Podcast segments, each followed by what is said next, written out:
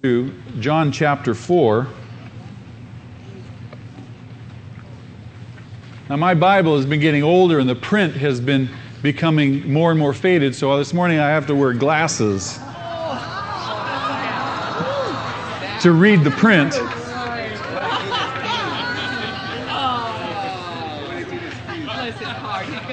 Yes.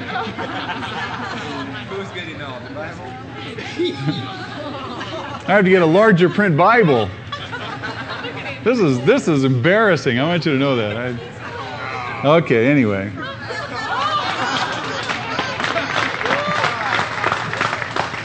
All right, we're going to look at John chapter 4. Now, in, in the fourth chapter of John's Gospel, we're going to, do, we're going to uh, read an interview between Jesus and the Samaritan woman at the well. And it's a, it's a, uh, a, a, a much read and a much studied passage. But for the context of our purposes, with respect to the emphasis on evangelism and so forth, it's very, very helpful and instructive and encouraging to us. We looked last week at, at the first in a series of three interviews. Next week, we're going to look at the third interview. That's the interview that Jesus has with the nobleman, and he heals the nobleman's son. That's, a, that's an exciting, exciting account. But last week, we looked at Nicodemus and Jesus' conversation with him. And on the surface of it, if you, if, you, if you were to meet Nicodemus, here's a guy that seems to have it all together. He's the classic example of a, humanly speaking, righteous person, religious.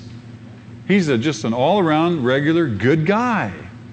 You would think, man, this guy has got it all together. But Jesus, John says, knows what's in a man's heart. He knows what's in us. He knows our needs. And so he looks into Nicodemus right past all the religiosity, right past all the, the uh, uh, human righteousness and goodness, and he knows that, that Nicodemus has a tremendous need in his life. Nicodemus is a seeker. He wants to really know and have the assurance of salvation. And uh, Jesus says, Nick, listen, I tell you the truth. No man not even you,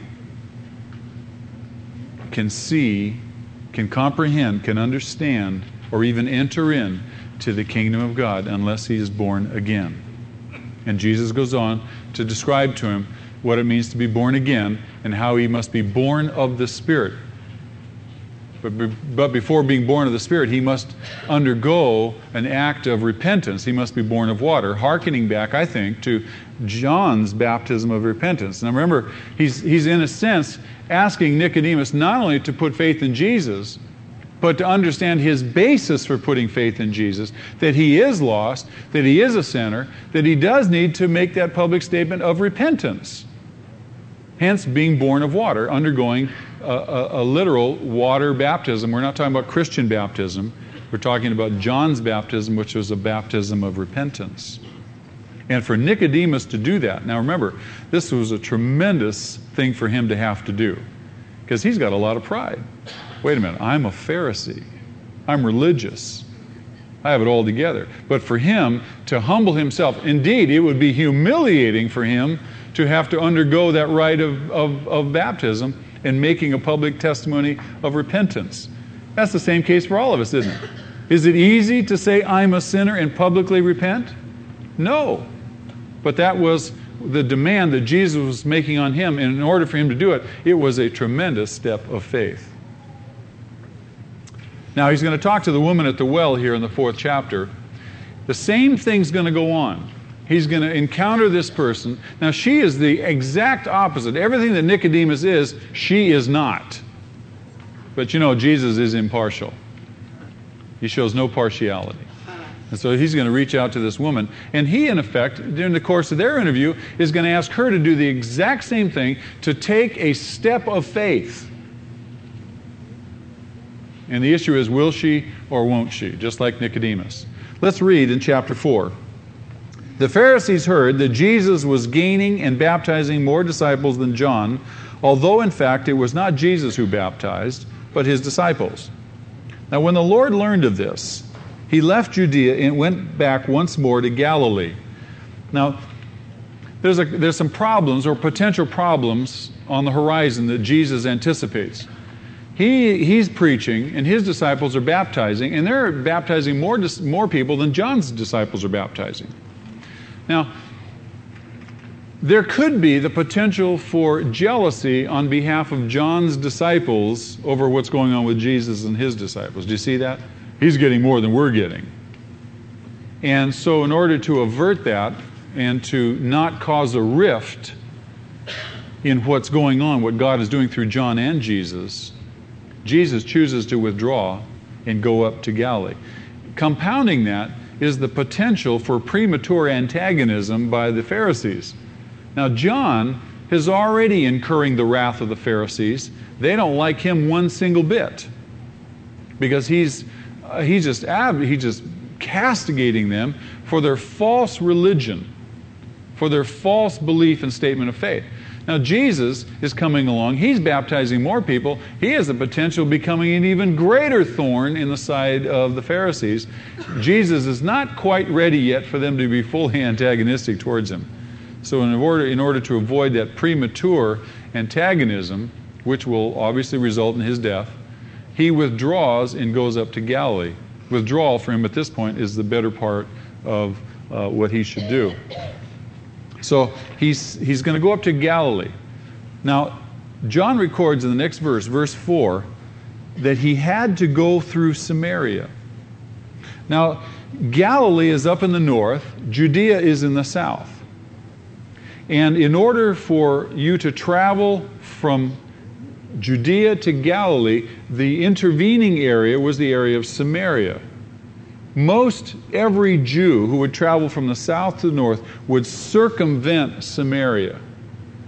Because Samaria was the land of people, it was the district where the Samaritans lived. Now, the Samaritans were half breeds, in effect. They were the scum of the earth. They were as bad, if not worse, to the Jewish mind than was the Gentile. And if a Jew would have interaction with a Samaritan, he was ceremonially unclean and had to go through ritual washings and so forth. So he had wanted nothing to do with the, with the Samaritans. Now, the Samaritans, earlier on, centuries earlier, they found their beginnings in the, the ten tribes of Israel. The nation of Israel was divided into two sections the ten northern tribes and the two southern tribes, dominated by Ju- Judah. They were immersed in idolatry, and so at that particular period in time in history, God brought the Assyrians, not the Syrians, the Assyrians, who were the most powerful nation on earth, brought them and, and swooped down and, and literally wiped out Israel, the ten northern tribes, as discipline for those people who turned away from him and either they killed off or carried away off into captivity these the sub the, the substantial numbers of, of the ten tribes of Israel. They left s- some people still to inhabit the land, and then they resettled people from other nations and tribes over which they'd conquered. And so you have these these the remaining the remnant intermarrying with the people who the Assyrians resettled into the land, and so you have these people with all sorts of mixed up backgrounds but they're still claiming to believe in God, a remnant of belief. Now, over the centuries, now rises up a great difference in animosity between the Samaritans and the Jews. And the Jews down here, they're, they're not half breeds, they're full on Jewish people, and they're looking at these people up here who claim to believe in the same God as being the scum of the earth. So you can understand how they would circumvent this nation. Now, any Jew who would go up north and dare go through Samaria was often at risk to be beaten, robbed, left for dead, and so forth. And so there was another reason why they didn't go through Samaria.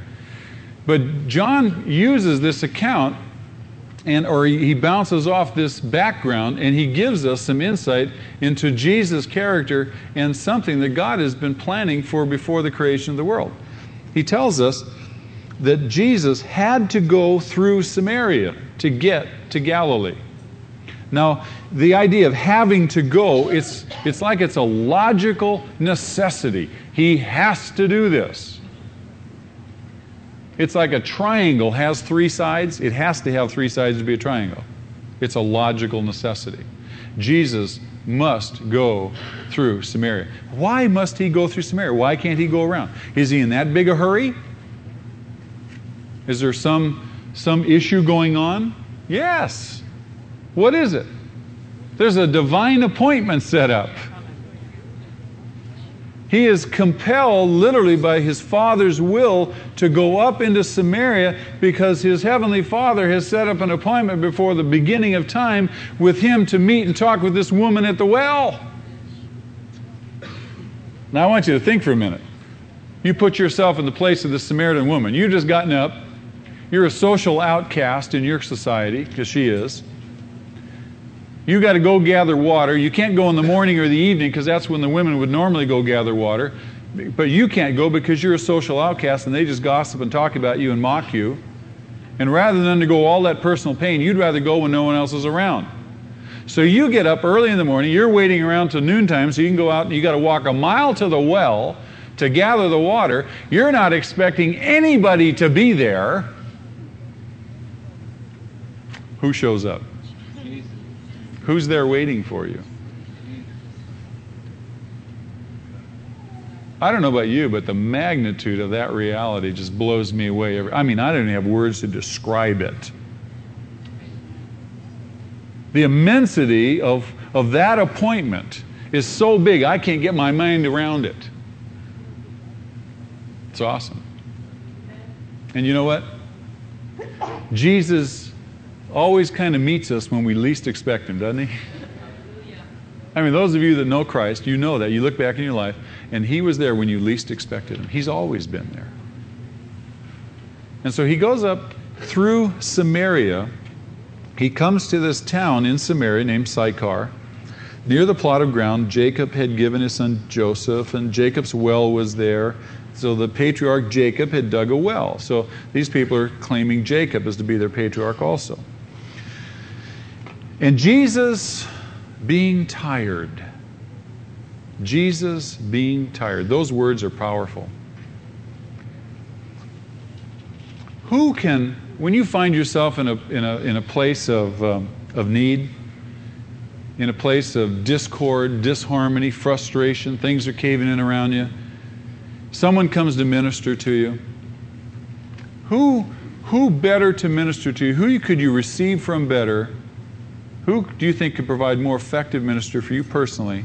Someone who's been where you've been, who's experienced what you're experiencing, or someone who has no clue of what you're really experiencing? The former or the latter? The former, huh? Sure. John says, quite simply, Jesus is tired. Now, it has to do with something with the story, but I think there's much more there. I think that's a statement that says, we can trust and depend on the fact that Jesus knows our situations, each and every one of us. He knows our griefs, He knows the things in our life, the chaos, the distortions, the problems. He knows what we're going through. It's not like He's insensitive and unknowing. It's just like He's in heaven and looks down and says, Oh, poor Fernando, poor baby. No, He knows exactly what Fernando is going through, He knows his griefs his sorrows, his struggles. And he can minister to Fernando. And Fernando can receive that ministry with confidence. I get tired ministering. I mean, I get tired ministering. And when I take time off, I feel guilty. Because I'm one of those people, what a type A personality. It's got to go, go, go, go, you know. I'm your classic legalist. I've got to keep performing, otherwise, I'm not acceptable. And I get tired, and I feel guilty sometimes when I get tired and take time off. In fact, they wrote a book. Someone wrote a book says, you know, I feel, gu- I feel guilty when I relax. it helps me to know that Jesus himself was tired and that Jesus took time to rest. Helps me to know. Listen to the writer to the Hebrews in chapter 2 of Hebrews, the writer gives us some insight. He says, Since the children have flesh and blood, talking about us, he too, Jesus, shared in our humanity. He became one of us. He walked along. He experienced thirst and tiredness and temptation and grief and sorrow. He wept so that we could have the confidence to know that He understands my dilemmas. He understands my life. He understands my situation. Not in a general way, but in the particular ways that I am experiencing. He goes on and he says, Because he himself suffered when he was tempted, he is able to help those who are tempted. Over in chapter 4, verse 15. For we do not have a high priest who is unable to sympathize with our weaknesses. Jesus is able to sympathize with our weaknesses. He knows exactly what we go through because he was one of us. He had and lived in a human body subject to the same human limitations that you and I are subject to. So Jesus, tired as he was from the journey, sat down by the well. It was about the sixth hour, or in other words, at noon. It was the height of the day, the hottest part of the day there. And along comes this Samaritan woman. Now, we said earlier, she was all that Nicodemus was not, and vice versa. Now, the rabbis taught that a Jewish man in public should never talk to a woman, not, own, not even his own wife. Isn't that interesting? Gals, you were not to be talked to, not even in public. Now, Jesus is going to have a conversation not only with a woman, but with a Samaritan woman. I mean, he crosses all barriers. He tears down all the artificial things that we build up. She's everything that Nicodemus wasn't. Nicodemus was a man, she was a woman. Nicodemus was a Jew, she was a Samaritan. Nicodemus was educated, she was uneducated. He was morally upright, she was sinful. Nicodemus was a wealthy member of the upper class, she was poor and outcast.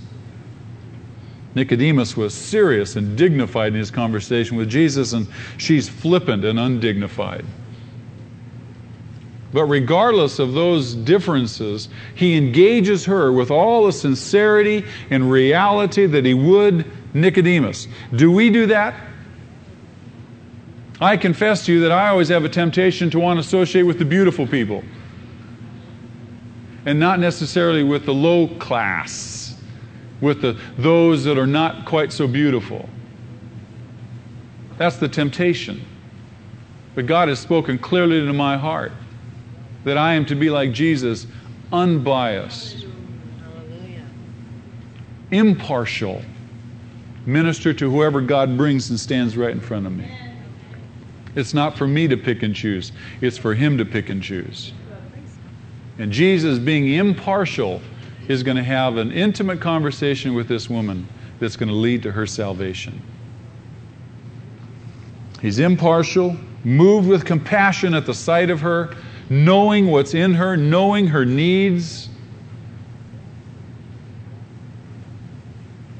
The Gospels say in another place that Jesus came not to heal the healthy, but the sick. It's not the healthy who need the doctor, but it's those of us who are sick. So Jesus comes, she comes to the well, and Jesus says, He initiates. He always initiates. He reaches out first. Jesus is always initiating. He's not standing back saying, Well, all right, come on, will you say something to me? He's always initiating. And so he reaches out to her first and he says, Will you give me a drink? Now, it's an Oriental custom that you would not refuse a person a drink of water if they were thirsty, especially on a hot day, and you had access to water and they did not. It was just a common courtesy to give a person a drink of water. Sadly, that's not always the case in our culture today. So he asks for a drink. Now, in asking for a drink, you know when you ask somebody for a favor, there's a dynamic that goes on there. When I ask you to do me a favor, then in a sense, there's some kind of obligation now, isn't there? There's a mutual obligation. I've asked you a favor, you've granted the favor. Now, we're, in a sense, we're bonded. There's some kind of obligation between us. And it's a pleasant thing to be obligated to somebody on the basis of a favor. A favor given, a favor asked. So he does this, and he opens the, the exchange between the two of them. Now, she's surprised that he would even speak to her. She's startled and a, and a bit taken back, and look at her response. You are a Jew, and I am a Samaritan. Obviously, she recognized who he was in terms of his nationality. How can you ask me for a drink? Then John's editorial comment for Jews do not associate with Samaritans. She, in effect, says, We Samaritans are to you Jews the scum of the earth. But we'll sure so, serve well enough when you're thirsty. In other words, when it's convenient for you, then we, we, we're helpful to you. Have you ever been used? Have you ever felt like you've been used? Is that a good feeling? No. And if you get the opportunity, if someone comes to you and they pay no attention to you, and all of a sudden they're coming to you because they can get something from you, or you have something they want, and all of a sudden they're being real nice to you, how do you respond to that person? Do you say, Oh, sure, my pleasure, anything I can do to help? Is that what rises up inside of you? No. The same response that you would experience, she experiences. She says, Wait a minute. What is this? We're the scum of the earth, you guys, but boy, when you want a drink of water, you should come, huh? I can help you then. Now, I want you to notice how defensively Jesus reacts. Do we react defensively when people do that to us? Oh, yes. Now, Jesus, remember, he's our example. He does not react defensively to her. He only says this If you knew. We could preach on that all day. If you knew. Don't we say that? Oh, if you just, if you only knew. If I could just get it, if you just knew.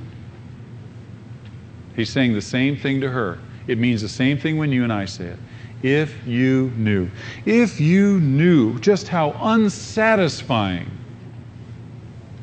are the world's biggest and best gifts.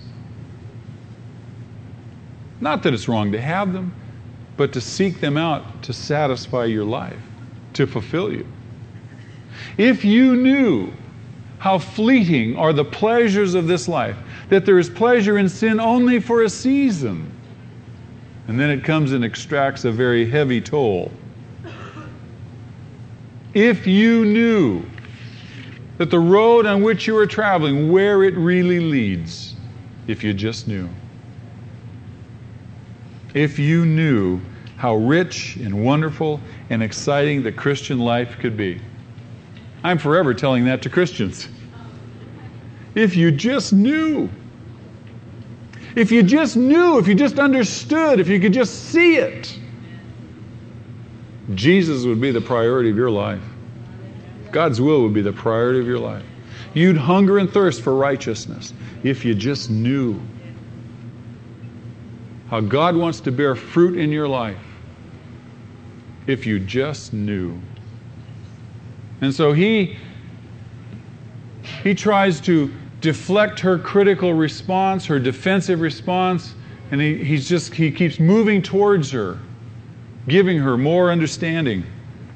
If you knew, he said, the gift of God, meaning himself, he's the gift of God, and who it is that asks you for a drink, you would have asked him and he would have given you living water. Isn't that true? When people, when, they, when it dawns on them, when they understand how thirsty they are, how in need of satisfaction they are, and when they see that Jesus is who he says he is and he can only meet their, their need, then they say, Give me, help me, save me.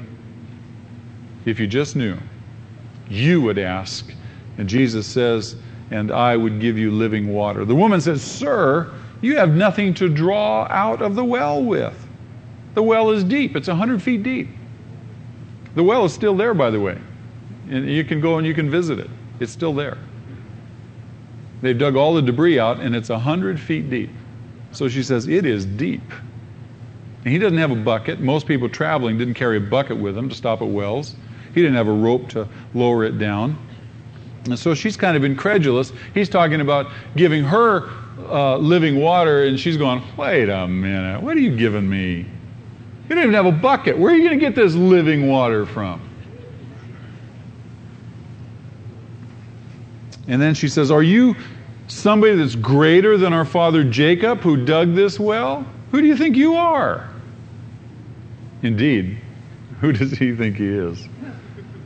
And Jesus, of course, again, doesn't react defensively. He says, Everyone who drinks this water, meaning the water of the well there. Now, living water, she understood living water is to be flowing water, as opposed to the standing water in the well living water was always better. It was always better to have living, flowing water than, than well water. But if you couldn't get it, you got well water.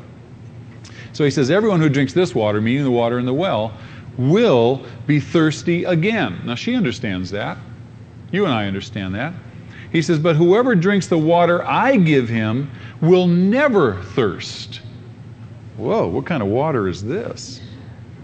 Whoever drinks the water I give him will never thirst. Indeed, the water I give him will become in him a spring of water welling up to eternal life. Not only is it going to meet and satisfy you in this life, it's going to be a well that springs up to eternal life. Inexhaustible source of water. You know, there is nothing better when you're thirsty than a nice, cool glass of water. I mean, when I'm thirsty, when I'm running around or I'm working hard and it's hot, don't I don't want Gatorade. I don't want Coca-Cola. I don't want any of that stuff. Give me a nice cold glass of water. Mmm. I can taste it now. And Jesus says, I'm going to give you living water. What's living water? What is the living water he's talking about? The Holy Spirit. Now, remember our interview with Nicodemus. He said, Nick, you must be born of the Spirit. You must be born of the Spirit. And he's, he's in effect saying the same thing to her I want to give you the Holy Spirit, which will be a source of living water in you that will lead to eternal life. A source of inexhaustible fulfillment and satisfaction in your life now, and confidence that you will have a fullness of life after you die. Eternal life. You know what people's problems is? You know, you know what the human, the greatest human need is? The greatest human need is the need to be fulfilled. The need to be fulfilled. We all look for it, and we look for it through different avenues. We look for it through acceptance. We look for it through being loved. We look for it through our work, through what makes us feel significant and happy and so forth. But bottom line, it's always fulfillment. And when we're not being fulfilled, we're acutely aware of it that there's unrest in us, discomfort, frustration. You know how you can tell somebody who's not fulfilled? You know what you know what's going on? You know how you know what's going on in their life? They're fearful, they're unsettled inside. They are empty, insecure, inadequate. All those kinds of things are inside them. And you know how you can tell? Look at their face.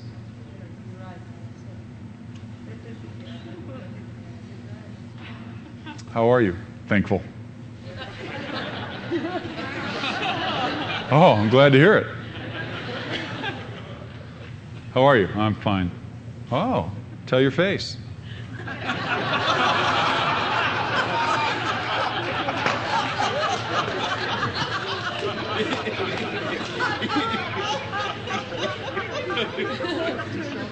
You can look at people. Don't say what's wrong. They don't know what's wrong. They see that's what we do. We look at someone, we see a downcast look, we do, they don't look too happy. We say, What's wrong? They don't have a clue what's wrong. All they know is that they're discomforted inside. They're unfulfilled. They're frustrated. They're empty. They're in effect saying, Is this all there is? Is this it? See, that ought to be our, our, our automatic assumption. And we look at them, we don't say, What's wrong? We look at them and say, something to the effect of, You know, I have something you need. Because your automatic assumption is that they have a need, because the Bible says every man has the same need. Every man, Augustine says, he, he, he echoes this prayer to God. He says, Our hearts are restless until they rest in you, O Lord. The philosopher Pascal said that, that our hearts, God has created in us a God shaped vacuum that only He can fill. Only He can fill it. And we're running around as human beings. And there's a lot of Christians who don't have it. A lot of them. And that's a tragedy. Because they've not laid hold of the living water that Jesus offers. And so he tells her, I'll give you living water. Now look at her response. The woman said to him, and she knows a good deal when she hears it. She says, Wow, Give me some of this water so that I won't get thirsty and have to keep coming back here to this well to draw up water. well, she doesn't exactly have it clear yet. But she's beginning to think along the lines that we want her to think. Her understanding of Jesus' offer and her understanding of living water is rather shallow, isn't it? And I suggest to you that sometimes our understanding of what Jesus offers us is rather shallow. How eager we are for the material benefits that we suppose that Jesus will provide for us, and we fairly disregard the spiritual benefits that he chooses to provide, which are far more significant and worthwhile. How do I know that? Well, listen to our prayers. God, bless me.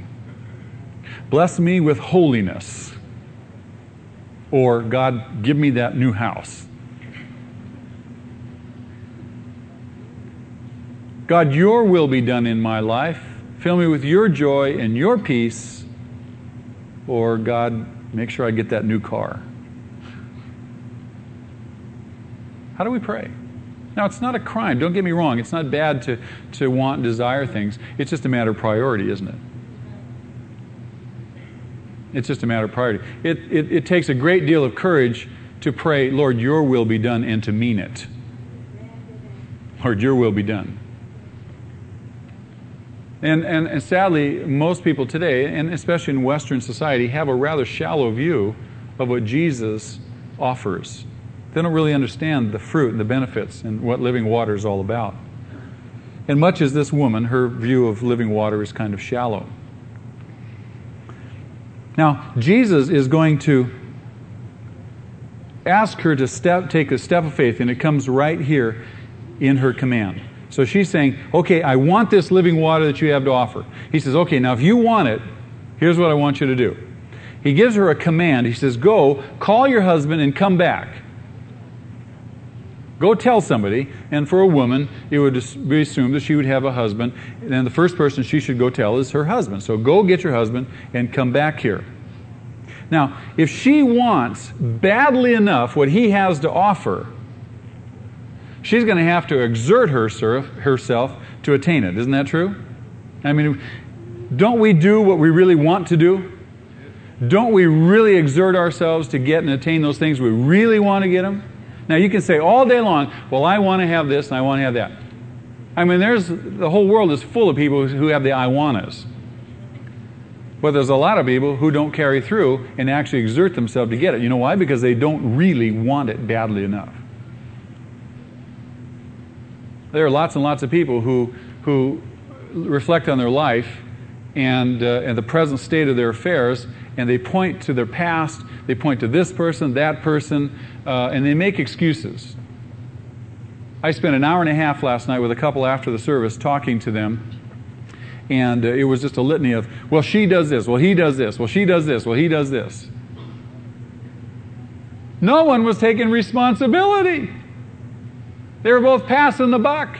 making excuses. I said, Do you want a marriage? Do you want a happy, healthy, functioning marriage that you can pass on to your kids, a heritage that will be a blessing to them rather than propagating another generation of brokenness? I said, Yes, yes, we do. I said, How badly do you want it? Oh, we want it. Then obey Jesus. Because if you really want it, you'll obey Jesus. I said, You won't look to her to see what she is or isn't doing. You won't look to him to see what he or he is or isn't doing. You'll just be concerned about what your role is and your responsibilities are, and you're going to work hard to be like Jesus to this other person. And if you want it badly enough, you'll do it. True? Because we really do only those things we really want to do. And so, if she really wants this living water, she has to engage Jesus' command in a positive way. She's got to be willing to exert herself. Now, the command by Jesus, if taken at face value, is going to require for her to walk a mile back to the city in the hot sun, and all she has to go on is the word of a stranger. Would you do it? Now, mind you, Jesus hasn't worked any miracles for her here. She has all she has the word. She's had this little 20 minute interview with him. She doesn't have a clue who he is. And he's saying, All right, if you want this living water, then go back, bring your husband. Sure. A mile walk back to the city and then back to the well? Man, that's a big price. You're asking me to do that? Now, it's an appeal to her faith. It's an appeal to faith in her. What's there?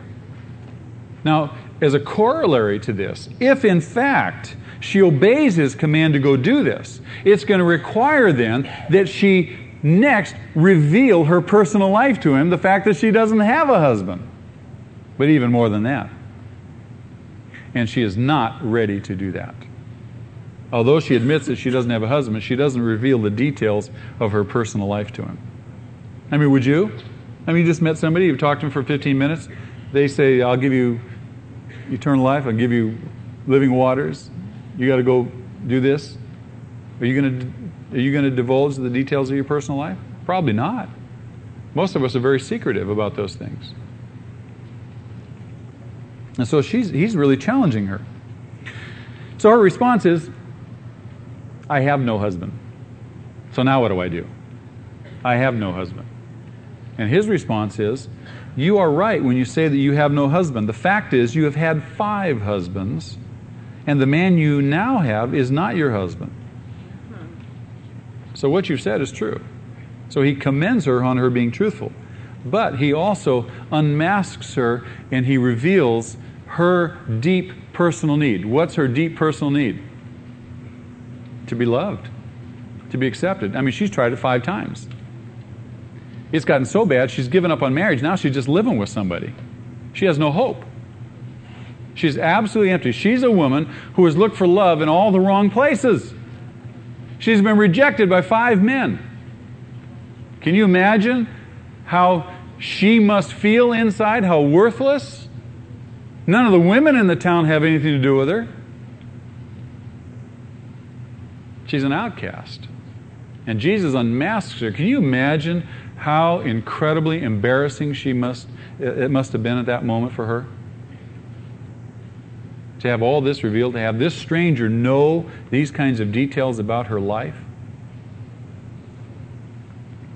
The woman says sir i can see that you are a prophet. Now i want you to notice the rising estimation of jesus in her mind. First of all he's just a, a traveler at the well.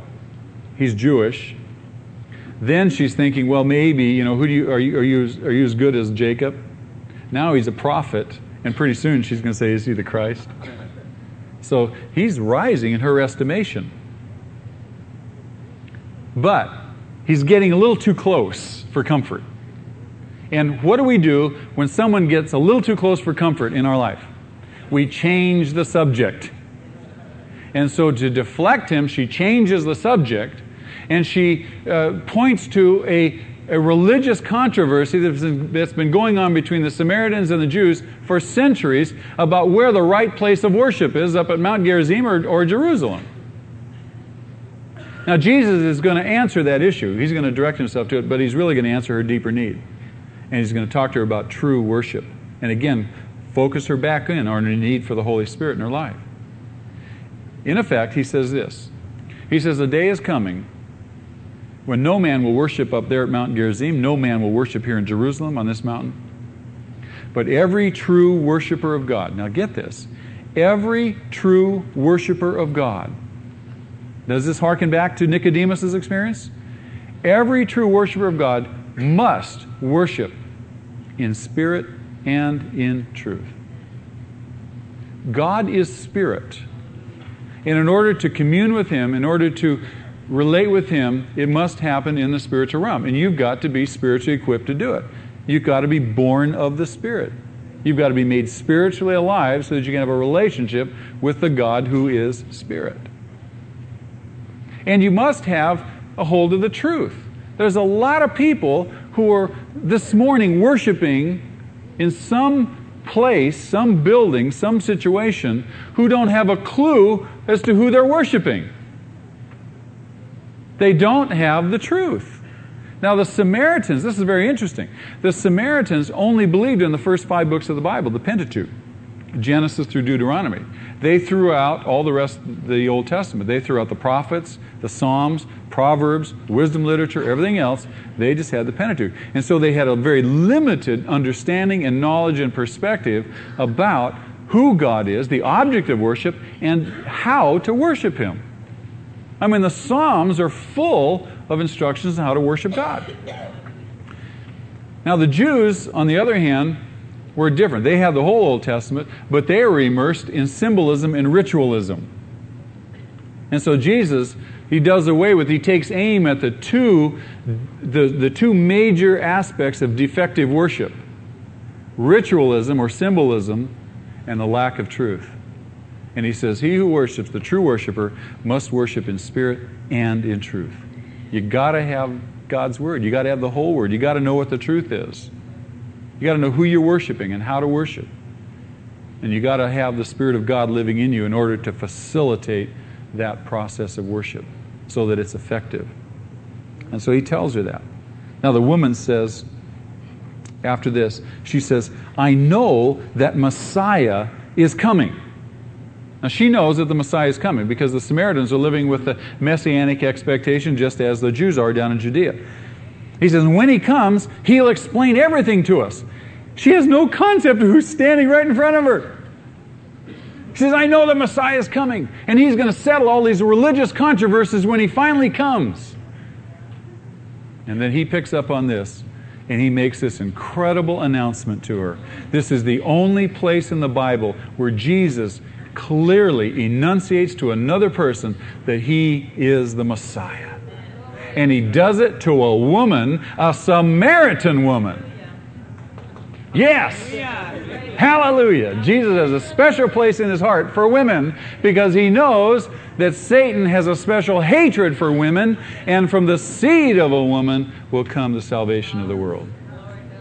And so he has a special place in his heart for women. Isn't that glorious? And so he chooses to reveal himself the most clearly to a woman, an outcast from her own culture and society. Isn't this powerful? And he says to her, I who speak to you am he. I am the Messiah. Man, what, what must have happened in her at that moment? And the language he uses is very specific, by the way. He uses a term in the Greek translation of the Old Testament, the Septuagint. Do you remember when, when, when God came to Moses and he said to Moses out there in the wilderness in the burning bush, he said, he spoke to him, he says, Go tell Pharaoh to set my people free. And Moses quivered back and forth and he says, Well, who should I say sent me? And God said, Tell him, I am sent you. I am. I mean, that's the definitive word. The buck stops there. I am sent you. Well, the Greek word for I am is ego eimi. It's, it's the emphatic form.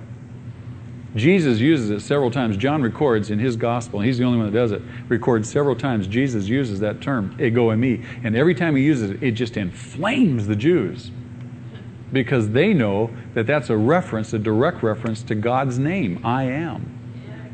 And so here, the Samaritan woman knows that term. And so he uses that very same term. He says, ego eimi. I am. I am he. The one who's sitting here talking to you. I'm the Messiah. Man, oh man. And just then, he's made this announcement. Just then, the disciples returned and were surprised to find him talking with a woman. Now, they don't say anything. They're very wise. They keep their mouth shut. They don't say anything to her, What do you want? Nor did they say anything to him, uh, Why are you talking with this woman? They just, oh, something's going on here. Now, they knew Jesus well enough to know that he didn't do things according to the norm. I mean, they're picking up on that much already. They've been with him a year now.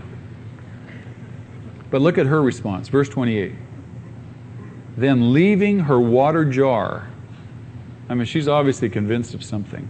She's leaving her water jar. She goes back to the town and says to the people, Come see a man who told me everything I ever did. Could this be the Christ? Now, I think she's convinced. But remember, she's a social outcast. Who's going to believe her if she comes and makes a profound proclamation? Rather, she's going to go and say, Come and see this guy. Maybe he's the Messiah. I think he is, but you guys come and see. now let's see what happens. They say, Ah, no way. No. Verse 30. They came out of the town and made their way towards him. Now, I want you to notice something here. The disciples, who've been with Jesus about a year now, the disciples go into town. What did they bring back from town? Food. She's been with him 20 minutes. She goes into town. What does she bring back? People. Which do you prefer Jesus? Which, which you think Jesus would prefer that we bring to him? People. What's the priority of our lives? Our own comfort? Satiating our own needs necessarily? Now, again, there's nothing wrong with that. We need to have those needs met. But what's the priority? When you and I go into town, what's the priority? When you and I go out and meet people, what's paramount in our thinking? Do we share our testimony as she does? Do we tell people, come and see? Or do we go and just do our business and forget and are oblivious to all those people out there who are perishing, who have desperate needs? Meanwhile, his disciples urge him, Rabbi, eat something. I mean, these guys are oblivious to this whole scene. They don't have a clue what's going on. And he said to them, I have food to eat that you know nothing about. I have food to eat that you know nothing about. Their response, of course, is, Could someone have brought him some food? I mean, these guys are out in la la land. And Jesus responds and he says, My food is to do the will of him who sent me and to finish his work. It's more important for me. The thing that is paramount in my life is not to eat right now, but to do the will of him who sent me and to bring that work to completion. Not just to start it and leave it dangling out here. Most of us start it and leave it dangling, if we even start it. He says, Do you not say, now he quotes a, a saying from the day, do you not say, four months more and then the harvest? See, the, the planting season was late in December, the harvesting season was early in May. The intervening period was roughly four months. And so people would do all their planting, then they'd sit around and they'd say, Four more months to harvest. So he picks up on that saying, which they were all very familiar with, and he says, I tell you, I mean, you have this saying, but I tell you, look, open your eyes and see the fields. They are ripe for harvest. Now, we don't have an indication. John doesn't say anything, but possibly Jesus could see the guys coming back from town, walking down the road, coming to meet him and coming to interview him, and he's saying to his disciples, Look it! There's the harvest. Open your eyes. The field is ripe. Don't wait. There are people coming ripe every single hour of every single day. Don't wait. Go out into the harvest. It's plentiful. It's ready and it's ripe now, Jesus is saying to us. And then he dropped down to verse 39. He says, Many of the Samaritans from that town believed in him because of the woman's testimony. He told me everything I ever did. How do people come to Christ? Do you know how people come to Christ? They come to Christ first, and more significantly than any other avenue, because of your testimony and my testimony. Because we've gone to them and we've said, you know, I don't know if you know Jesus Christ, but I want to tell you about him. He's changed my life, John. He's changed my life. And I just want to tell you what, what's going on in my life. And you begin to share your testimony about how God has changed your life, how Christ has ministered to you. This guy's got to deal with it. Especially if he's had visibility of your life before he became a Christian and now, and he sees the change and he's willing to affirm it, and he'll tell you privately, he'll never tell you this in public, but he'll tell you privately, he says, You know, you are different. And you know something more? I like you better now. Something is different about you, you're right. Your testimony is going to speak to that person. And then you say, Now just don't take my word for it. Come and hear. Come. Just come and listen. That's what Friend Day is all about, isn't it? We're sharing with people. They have visibility of our lives. We're telling them how we're changed, how God's meeting our needs. He's providing for us, He's filling us up. We have a new joy, a new hope, new satisfaction. And we know this person doesn't. We say, You can have the same thing. Come and see. Come and see. And so we invite people to come and see Jesus, just like the woman did. And people will come. If you invite them, they'll come.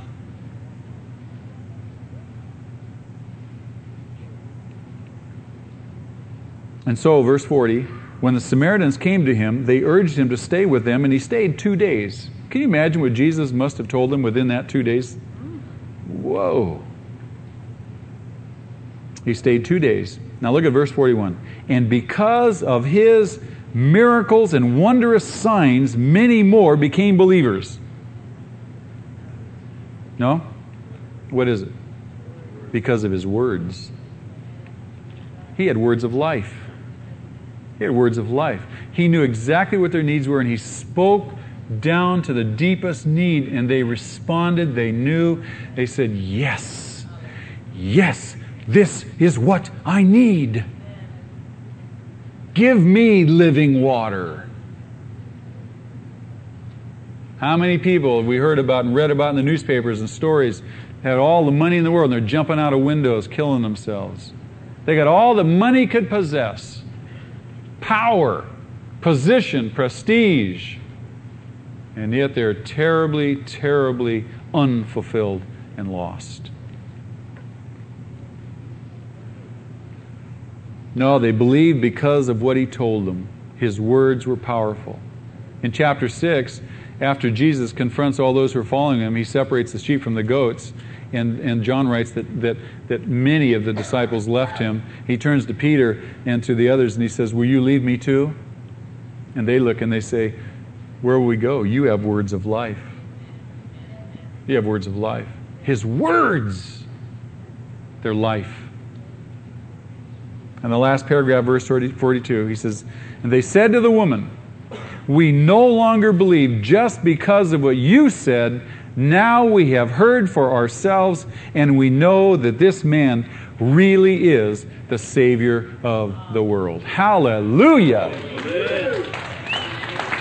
Here is this woman who wakes up one morning to face the same dreary, frustrating day she meets Jesus and he changes her life. But not only does he change her life, he uses her as the impetus to, to change the life of the people in that town and indeed in that district of Samaria. Powerful. You don't know how God is going to use you. And you never know when He's there and He wants to speak through your life.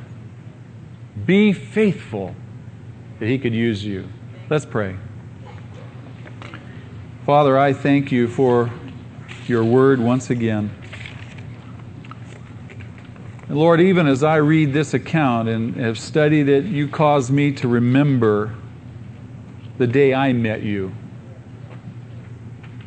Father, I remember back in that day, just back in 1977. Lord, when I was alone and afraid, feeling hopeless, greatly discouraged, and in the midst of my despair, you sent two people to come and talk to me. And they didn't tell me all the theology. I didn't have a clue what was going on. But they brought me good news and good news of hope. And they told me their testimony of how, how you had changed their lives. How you'd come into lives that are full of grief and despair and change them and bless them because they put their trust in you. And, and I knew right then and there that I, I needed you. I'd never made a decision, never made a commitment. I was always afraid to. Always thought I could handle things on my own, but you brought me to a place where I saw that I couldn't. And that night I made a decision. I didn't have it all together, Lord, but you still honored that decision. And I gave my life to you. And my life has changed ever since. And I give you thanks. And Lord, you've accorded me the pleasure. Father, I, I confess that if somebody a day before that event, the day of that event, would have told me that I'd be a pastor standing before this great congregation, there's no way that I would have agreed. But Lord, you have, you've uh, allowed me the privilege of shepherding this great congregation. Lord, just as you used the Samaritan woman to bring many people to you. I thank you, Father. I'm humbled by your grace. I'm humbled by your transforming power. I'm humbled by how you continue to work in my life. You continue to transform me. And in my life, more and more and more, the things of this world are growing dimmer and dimmer and dimmer. And more and more and more, your kingdom is becoming clearer and clearer and clearer. Father, I pray for the congregation this morning. I pray, Lord, that as we think about this episode, as we meditate on our own experience, God, that you would stir our hearts to be like this Samaritan woman who would receive living water and go excitedly tell others. Lord, enable us, I pray. Strengthen us that we be faithful stewards over all that you've entrusted into our hands most of all, the great spiritual heritage that you've given us. We give you thanks, Father. We love you this morning. I want you to keep your heads bowed and your eyes closed.